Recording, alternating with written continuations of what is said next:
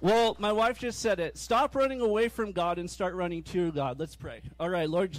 Okay, let's open up our Bibles to Mark chapter 1. We're going to be in that today. Again, QR code if you want to open up the text for today. But man, this day is amazing, isn't it?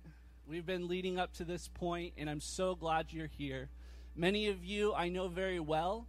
Uh, others of you I'm just getting to know, and some I'm going to get to know for the first time today, but we hope that you would feel welcomed here at Calvary Chapel Palos Verdes. And that, uh, you know, our vision for this church is that we would know Jesus and be known. Known by God, but also known by one another. So we want to create a community where, uh, where we know your name, where we know your family, where we're connected to one another. And so we're blessed that you're here. But as I said, God has had this day planned, and He knew that all of our stories would converge here in this moment. And I know that sounds kind of like really big, but it's true. You know, all of us have a story to tell. All of us have a testimony in a life that we've lived. And in this moment, this hour that we're gathered together, it's converging. God's brought us together here uh, in this time. You know, we all have stories. For instance, my mom is here today. And uh, always good to have the support of your mother, right? So good. You know, my mom was born and raised here in Palos Verdes, as well as my dad. And uh, I was born and lived the first 12 years of my life here in, in uh, the South Bay before moving to Santa Barbara. And, uh, and then when I was 17 years old, I walked into Calvary Chapel, Santa Barbara, and my life was forever transformed because I met Jesus. And, and we want to bring another church here to Palos Verdes because we want to bring Jesus to this community. And, and so, my story, my testimony is that at 17, I got saved. I went to UCSB for college. And then after college, I met my beautiful wife. And then I started working on staff as a pastor at Calvary Chapel, Santa Barbara. Uh, my pastor here, Tommy Snyder, is in the house. I love that man. He planted a church over 20 years ago and has been a shining example of what it looks like to step out in faith, and I'm so thankful for that.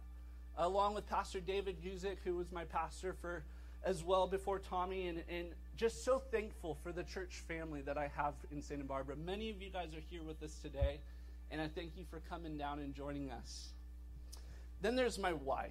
I mean, come on, isn't she amazing? I definitely married up. And she has been in this journey. You know, we prayed and prayed and prayed some more about what God would do with our lives next. And in January, we decided that we were going to move to Palos Verdes to plant a church. And then March came, and you all know what happened in March, right? Pandemic happened.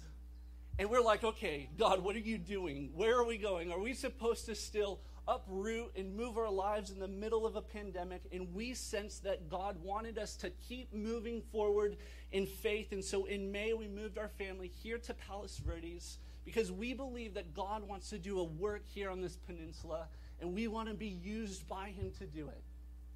And then over these last four months, we've met the most incredible people, and you know who you are, okay? We are so thankful for your support, for your new friendship that we have formed. And then there is Rob and Bendakai and Ben, the leaders of Life on the Hill Church. These guys have been the most amazing, humble, giving, sacrificial, giving leaders that I've met.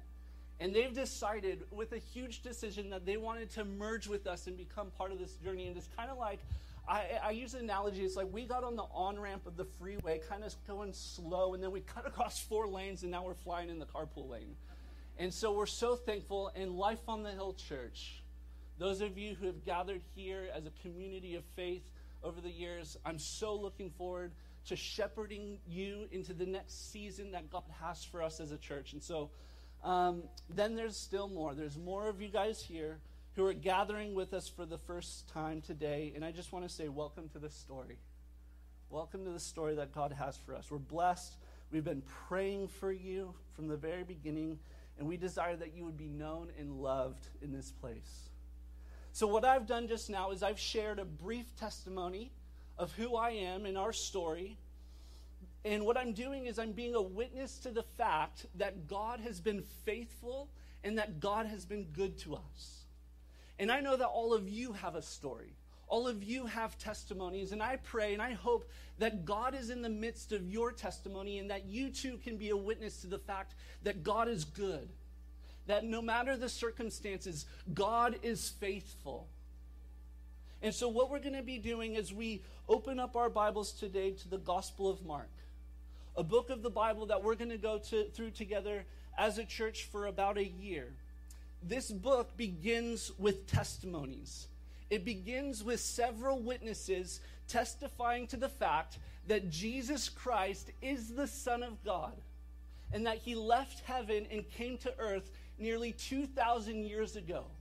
And that that perfect life culminated in a sacrificial death on a cross. And three days later, there was undeniable proof that he is God because he rose from the dead. Amen? And we're here to look at the life of Jesus. As we go through the Gospel of Mark, we're going to see that he is a powerful servant, that he is a humble leader, that he had authority that came with him from heaven. We'll look at his miracles, we'll look at his teachings, we'll look at his kindness and his grace. And so every time we gather together, we'll look at Jesus in the Gospel of Mark. So, have a Bible when you come to this church. You know, the QR code we'll have the text every week. But if you don't have a Bible, here's what I want to say. We have Bibles that we'd love to give to you today. Take one home with you and bring it back every single week because in this church, we are going to look to God's Word for instruction about how we're to live our lives and how to live for Jesus. We're going to go verse by verse, chapter by chapter, through books of the Bible because we believe that it's God's Word that will tell us everything that we know, need to know about God and everything that we need to know about ourselves. And so we're going to begin now the Gospel of Mark, chapter 1, verse 1. That's exciting. The beginning of the gospel of Jesus Christ, the Son of God. Let me pray. Lord Jesus, I pray you would anoint these words, your words, and God, that they would come into our hearts and show us how beautiful and how loving you are. I pray in Jesus' name, amen. So, here in verse 1, we have the first witness who is John Mark, the man who wrote this book. Now, John Mark wasn't one of the original 12 disciples of Jesus, but he followed close behind. And his mother, Mary, was also a follower of Jesus, and she would open up her homes so that Jesus could come over with the disciples, and she'd make a huge spread, and everyone would eat, and they'd just sit at Jesus' feet to learn. And, and so Mark got to be around Jesus and around the disciples, and he ended up becoming a close friend to Peter, one of the apostles. And it's likely that through Peter, Mark was able to receive the first hand accounts of what happened in the life and ministry of Jesus. And so Mark is being the first witness of Jesus. And what he's saying here in verse 1 is that he is recording in this book gospel. And this word gospel is the Greek word which simply means good news. He's just about to tell us some good news, and this is the beginning of that good news. And this good news is about Jesus, that there's this timeline events that took place in history when, as I said, Jesus left heaven because he is God and came to earth and he had a ministry here. And it's good, it's news to us that we must hear. And so, right out the gate, the claim has been made. Mark is saying that Jesus is the Son of God, that Jesus is God, as we'll see. See, here at this church, what we want to do is we want to know the real Jesus. You'll hear me say that often. The real Jesus, as declared to us in the scriptures. And I also want to know the real you. I don't want you to come to this church hiding who you are. So bring every single week that you come here, bring the real you to the real Jesus. And every single time you do that, God will meet you here. Amen? Amen. And so then, verse 2, we look at another witness. The first was Mark. Now in verse 2, it says, As is written in Isaiah the prophet, Behold, I send my messenger before your face, who will prepare your way, the voice of one crying in the wilderness. Prepare the way of the Lord, make his paths straight. So, Mark is showing us that the good news of Jesus is not just a matter of his own opinion, but that it is testified by even Isaiah, who lived 700 years prior to Jesus even coming. And so, this is an inspired prediction from Isaiah chapter 40, verse 30, where the prophet to Israel, Isaiah, said that there would be two people who would come to earth, that there would be a messenger, a forerunner, that would prepare the way for the one who would be the Lord. And so these two people are John the Baptist and Jesus. And so John came, which Leah was talking about John, and his ministry was mainly defined by repentance from sin and baptism. Because what he was doing was he was carving out a pathway for Jesus to enter. You know, he was making his path straight. Because in these ancient cities, what would happen is that a king would come to visit your city. And when the king was coming to visit, you wanted to make his journey into your city as easy as it possibly can be. And so, what they would do is they would fill in any potholes in the road. They'd meticulously care for the roads, filling in the potholes, bringing down the speed bumps, because nobody wants the king coming into their city like on a section like Portuguese Bend, right? Just like, whoa, what's going on? It has to be straight, it has to be flat for the king to come in. So, what John was doing was he was bringing the mountains low and filling the valleys high so that Jesus could come. And the way he did that was that he preached that the kingdom of God was at hand. And the way to prepare for it was to be repentant and to be baptized. So look at verse 4 through 6. This is John's testimony about Jesus. It says, John appeared baptizing in the wilderness and proclaiming a baptism of repentance for the forgiveness of sins. In all the country of Judea, in all Jerusalem, were going out to him and were being baptized by him in the river Jordan, confessing their sins. Now, John was clothed in camel's hair and wore a leather belt around his waist and ate locusts and wild honey. Any kids have that for breakfast? No? How many kids have eaten a grasshopper before? No? Okay, just me? Okay. Well, look, you know, John wasn't following the trends of his time. You know, it wasn't like John was on some plant based, insect based diet where he was wearing the latest fashion, which was scratchy camel hair. John was different.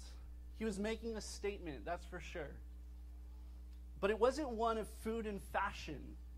It was a statement showing that he himself was a prophet and a witness to the kingdom of God. So, what John was doing was he was giving up his normal luxuries and comforts because he was making a statement so that the people would take notice. Because here's the thing when John came into Israel preaching this message, there had been silence from prophets in Israel for 300 years from Malachi to John, 300 years passed, and no one was hearing the promises of God.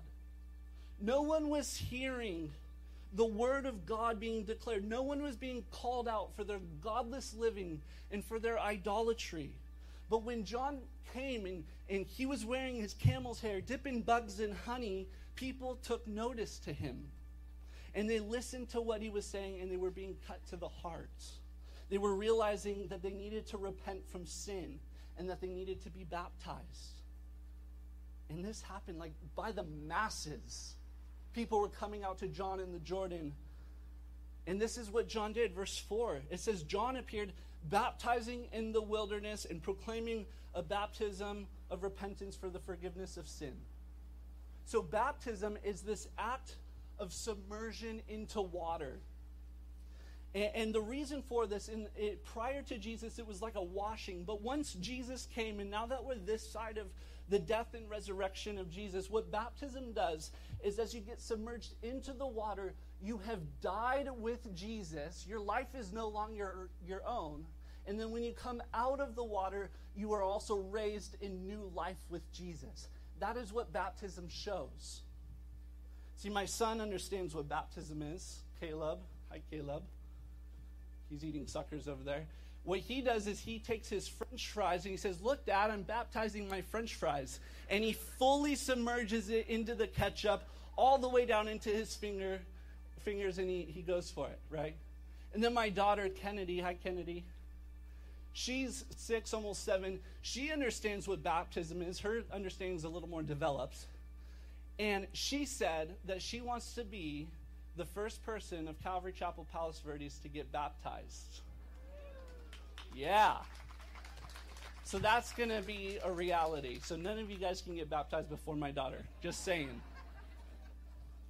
But if you would like to be baptized, we would love to walk you through that and what it looks like because this is true. That repentance and baptism are marks of a new beginning with God. And maybe you're here today and you just sense that you need a fresh start in life. You need a new beginning with God. And repentance and baptism would certainly be a pathway for the King to come into your life. And so, if that's you today, I'd love to lead you in that decision. Now, John's baptism was a baptism of repentance, and this is all that repentance means. It means that you were running away from God and then you start running toward God. That you are going toward your sin and you know that your sin is destroying you and those around you. And so you make a decision of your mind and will and you say, I'm going to turn away from this sin and I'm going to turn back toward God and I'm going to start walking with God in my life. And God's word declares that when you repent, God forgives you every time. So that is what was happening. People were coming in droves to experience this. They were coming out to the river to be baptized. And Mark records the words of John that he would declare as people were coming by the masses to hear the message. This is what he would say to them. Verses 7 and 8 it says, He preached, saying, After me comes he who is mightier than I, the strap of whose sandals I am not worthy to stoop down and untie. I have baptized you with water, but he will baptize you with the Holy Spirit. So John, uh, John had a deep humility, and what he does is he comes and he says, I must decrease. I can't even touch the guy's sandals because Jesus must increase. I must get out of the way so that Jesus can be elevated. And let me tell you, that is my heart. I just want to preach Jesus, get out of the way, and let you see him. And God's word will do that. And so John was baptizing them. And, and it also says that when the Holy Spirit would come, that he would be baptizing us with the Holy Spirit. So I love, I love that this is part of our first Sunday. See, it says there, Jesus baptizes with the Holy Spirit. And we wouldn't be where we are right now as a church plant, gathering in this way that we are here, without the Holy Spirit's power. And many of you guys have kind of heard the story of how we've been joined together with Life on the Hill, but we can testify to you to the fact that the Holy Spirit is the power in the church.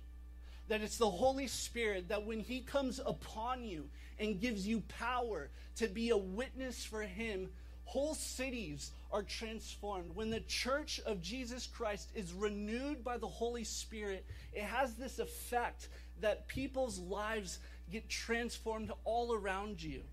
And that is what Jesus does when he baptizes us with the Holy Spirit. So, here in this church, you're going to hear us preach about repentance. You'll hear us call sin sin. And, and, and you'll be called out by the word of God to confess your sins so that you could receive forgiveness and refreshment from Jesus. In this church, you're going to hear about baptism with water. I just got these like mental pictures of going down to the beach and just dunking a bunch of people as they're turning their lives to Jesus. And you're also going to hear us talk about the baptism with the Holy Spirit because we believe that the Holy Spirit is the power that is going to move the church forward in the way that it needs to move.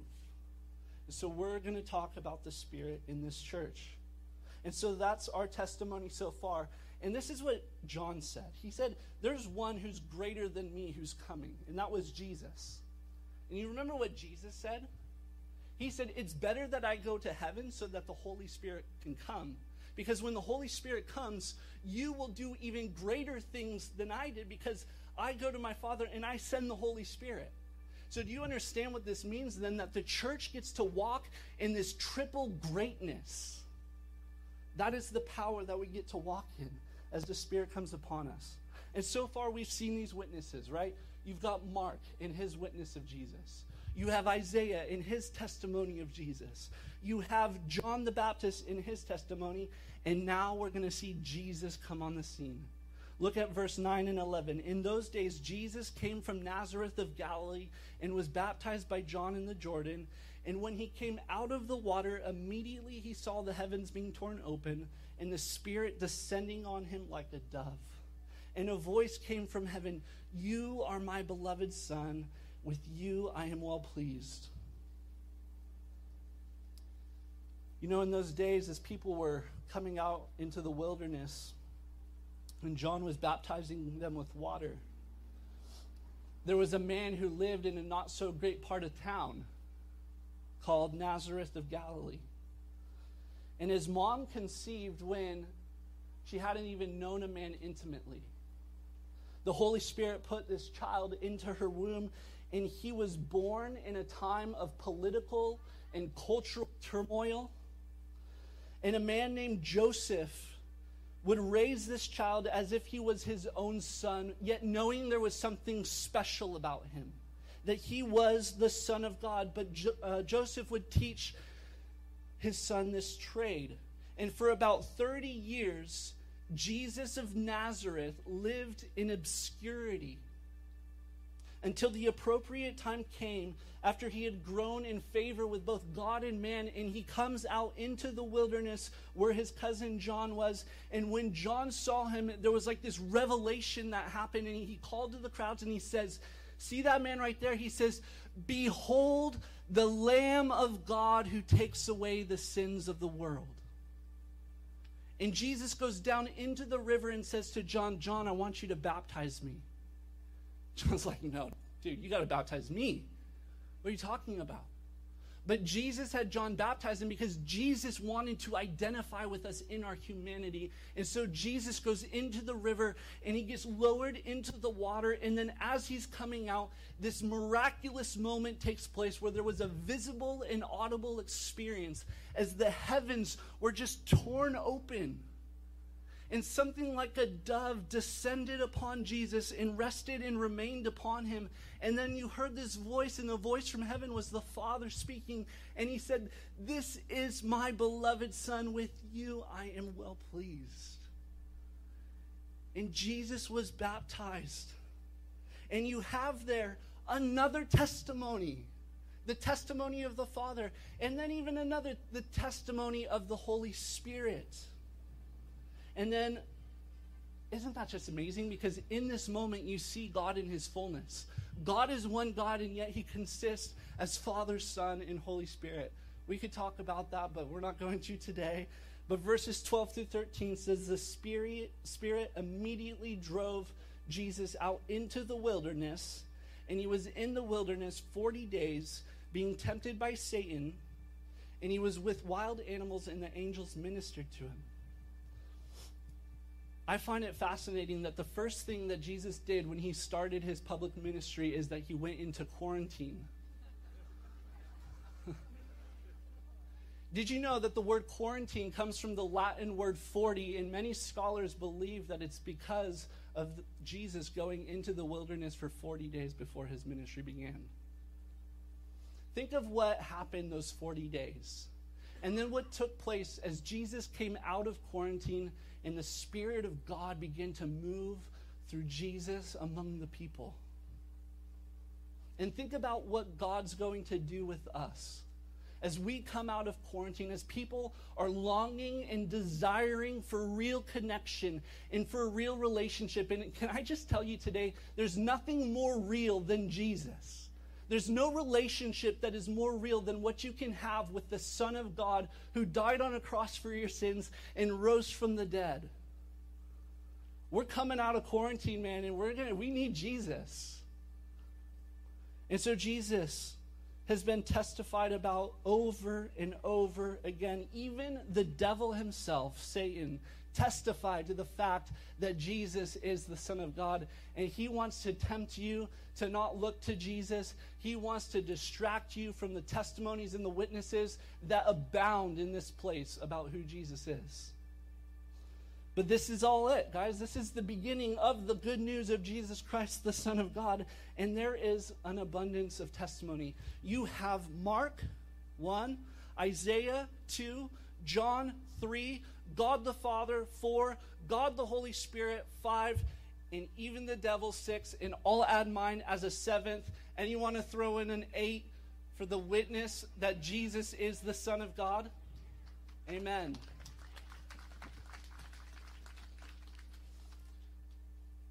as I close here and we continue in a couple songs of worship, I'm going to come back to this question is what is your testimony? What's your story? And as I said, all of our stories are converging here in this moment, and you've heard numerous testimonies. You know, the Bible says that by the testimony of two or three witnesses, that a thing is true. Two of our pastors are lawyers, which will tell you that two or three, if you have eight testimonies, 9, 10, 11, 12 testimonies in a court of law, a thing is proven. So it's proof, guys. Jesus is the Son of God, the Savior of the world, and He loves you, and He died on a cross for you, and He rose from the dead for you, and you can put your trust in Him today. Amen? Does anybody want to do that today? I'd love to lead you in a prayer to receive Christ, for Him to be your God. And if that's you, if you just sense, man, this there's something different here. There's something different about this Jesus that's been testified about today. And if that's you, just raise your hand right over the top of your head, and I'll be able to hopefully see you and lead you in a prayer to receive Christ today as your Lord. Is there anybody here would like to do that? Praise the Lord. Wonderful. I'm going to ask one more question. For some of you guys, your story, you know Jesus. You've given your life to him, but in this last season, you've been far from him. You wouldn't say that you are near to the Lord. You're having even maybe a hard time trusting in his goodness and his faithfulness. But he is good and he is faithful and he loves you. And if you, listen, the Bible says that if you draw near to God, God will draw near to you. It's a promise. There's anybody else here today, you just raise your hand right over your head and you want to commit your life again to Jesus. You just want to rededicate and say, Jesus, I, I, have come out of quarantine and I want to follow you like I've never followed you before. You can raise your hand and I'll pray for you. I see you over there, sir. I see you back there. I see you there. Praise God. I see you over there. Well, let's pray together. Let's ask that God would make us bold witnesses for Jesus. Amen. Amen. Lord, we love you. We thank you that you are God and you are King. For those who raise their hand, Lord, I pray whatever bumps in their road there, there have been, God, that that would just be leveled flat in Jesus' name. Whatever valley in their life would be filled up, Lord, with your goodness and your faithfulness, and they just have a smooth path for Jesus, you to come in and refresh them and renew them with your grace, with your love, and empower them with your Holy Spirit. So, God, I thank you for this gathering today. You are good, that you are God. In Jesus' name, amen. Amen. God bless you guys.